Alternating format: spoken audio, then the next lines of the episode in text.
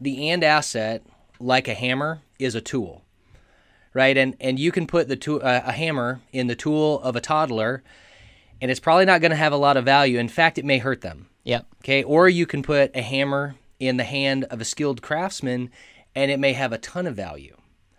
So the reason I say that is because financial tools are in fact that they're tools and how we use them and why we use them and when we use them is all very very important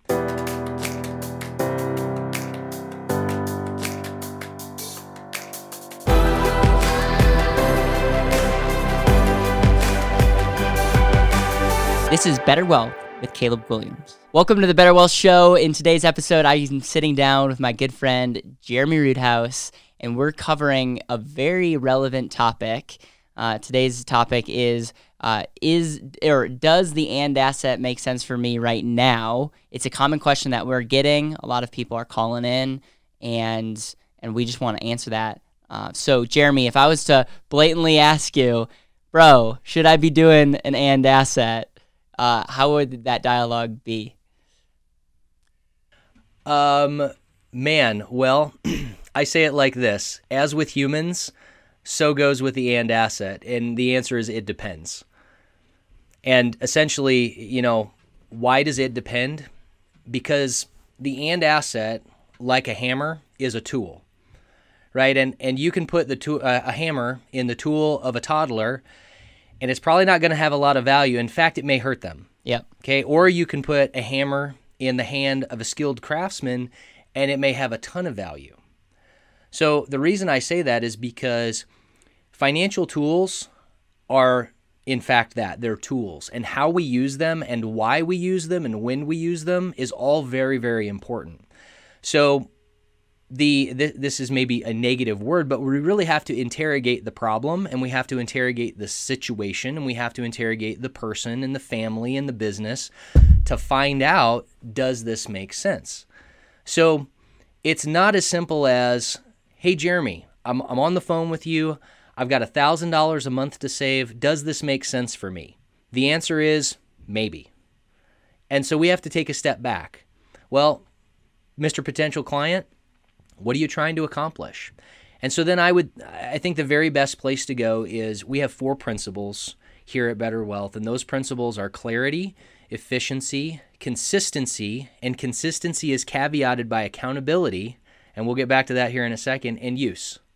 Okay? And these can be processes like a step, step by step process, or it can be cyclic because you could come and have this dialogue at any point in time.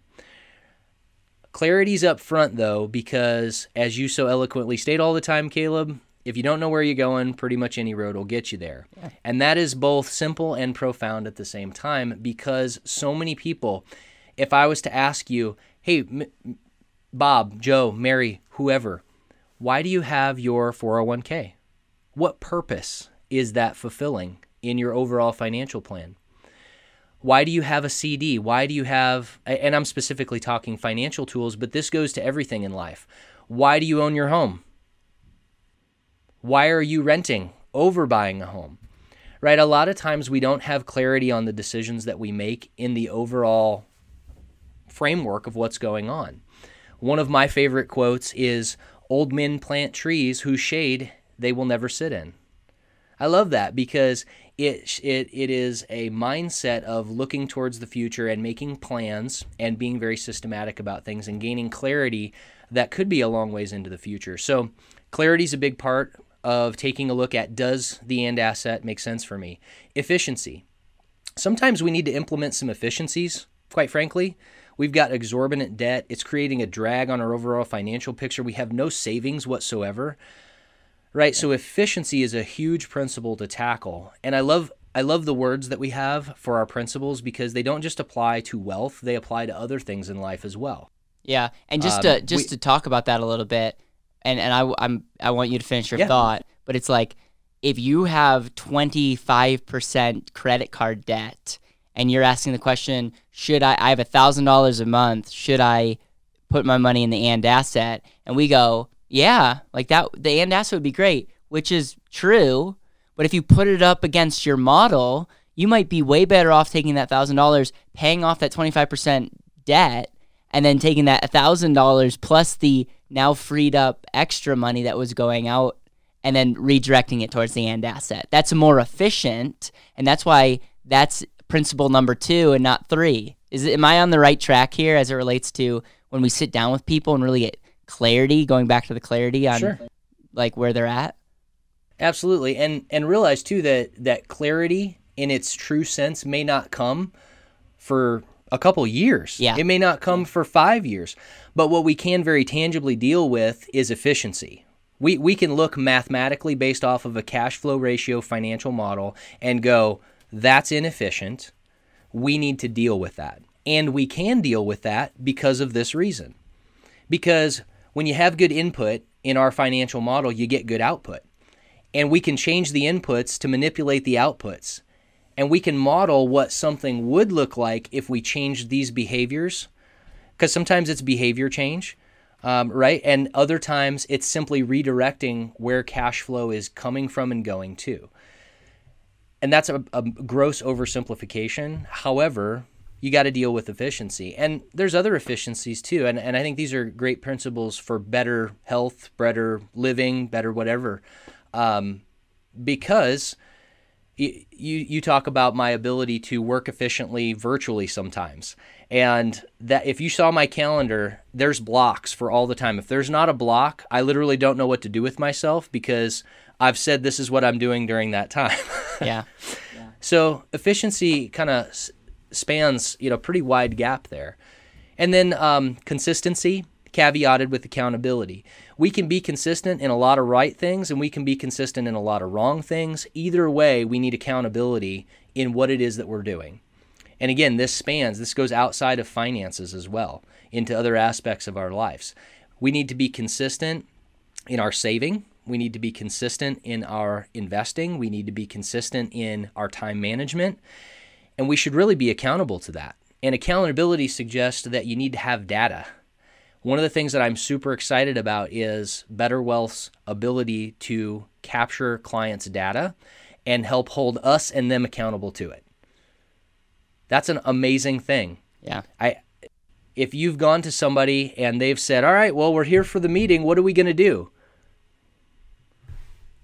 Probably, you know, have a different meeting. Yeah. That might be So- a, so- that might be a reason why you want to stop working with that person potentially. If they and- Potentially. and, yeah.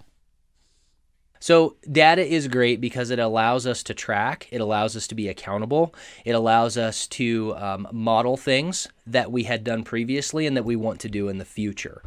Um, the idea of modeling is is phenomenal. It's going to change people's lives when they see this is what this means based off of math. The math is the math. Now we have to deal with and get to deal with the human aspect of that, which I think is fantastic. And then use you're going to use your time, you're going to use your talents, you're going to use your treasure, and you're going to use your wealth. How are we going to use it? What are we going to do with these things? You should have that written down. You should have that catalog somewhere. You should be excited about it. Don't feel bad about how you're going to use your money. What is it that you say your greatest need for you, you say it so well. Your greatest need for money in this life is Yeah, well, your greatest financial need is not is, is you ask someone like what your greatest financial need is. It's actually using money. Yeah. I I cannot, you know, make enough quilts in order to trade quilts for the things that I need. A, I don't make good quilts, and B, that's not the medium of exchange that we have, right? Right. So, um, long way around for a kiss. D- should you use the and asset? You like that? I, I do. You never heard that? Yeah. So the long way around for a kiss is should I use the and asset? The answer is let's have a deeper dialogue about that. Yeah. You know, if, if you come to Better Wealth and you're like, I want to put X amount of dollars into a life insurance contract that's structured correctly, and I want to do this and I want to do that and I want to do that, and you know all those things, we can certainly help you with that. And in addition to that, if you're asking, should I do this right now?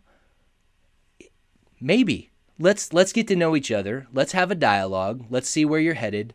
Let's talk about some efficiencies and let's go through this process so that we can both be accountable to the model that we that you decide on as the client. You have the ability to say I want to do this and we have the capability to help you get there. Right. And the cool thing is, Jeremy, that process, those principles that we walk people through, it, it can answer should I invest in this? Should I quit my job? What should I do with you know college or whatever whatever the thing is, whatever the question is, we we now have principles to walk through that conversation and that that that is so valuable as well. I, I love the word principles because principles can be used as a litmus test in the moment. Yeah. When when you're at the store and you're about to purchase the you know thousand dollar TV, you can go back to the to the principles of clarity, efficiency, consistency, and accountability and use, and go, does this make sense based off of what I know about my model? And go, yeah, this is part of it. This is what I'm going to do. Or maybe no, this is not part of it. So yeah. we need to continue to give folks um, and ourselves included. We're all accountable to the financial model, our own financial models, and in addition to that, we we need to um, we need to have those things in place um, as a practice, personally, professionally, and in all aspects of. Yep. So the answer when someone clicked on this and they wanted to know, uh, does the and asset make sense to them? The answer is it depends.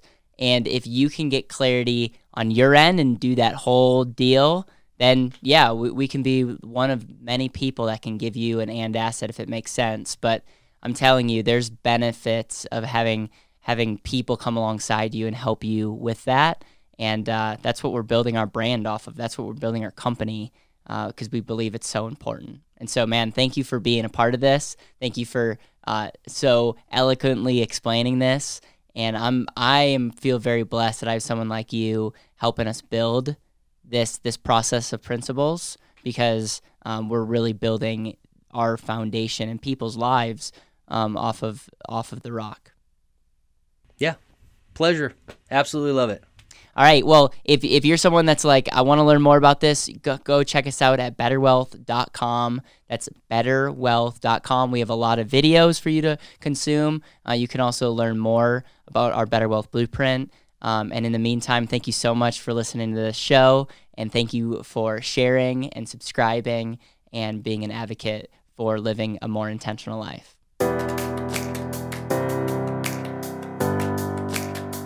Thank you so much for listening to the Better Wealth Podcast. It would mean the world to me if you could hit subscribe, leave a review, and share this with the people that you know and love.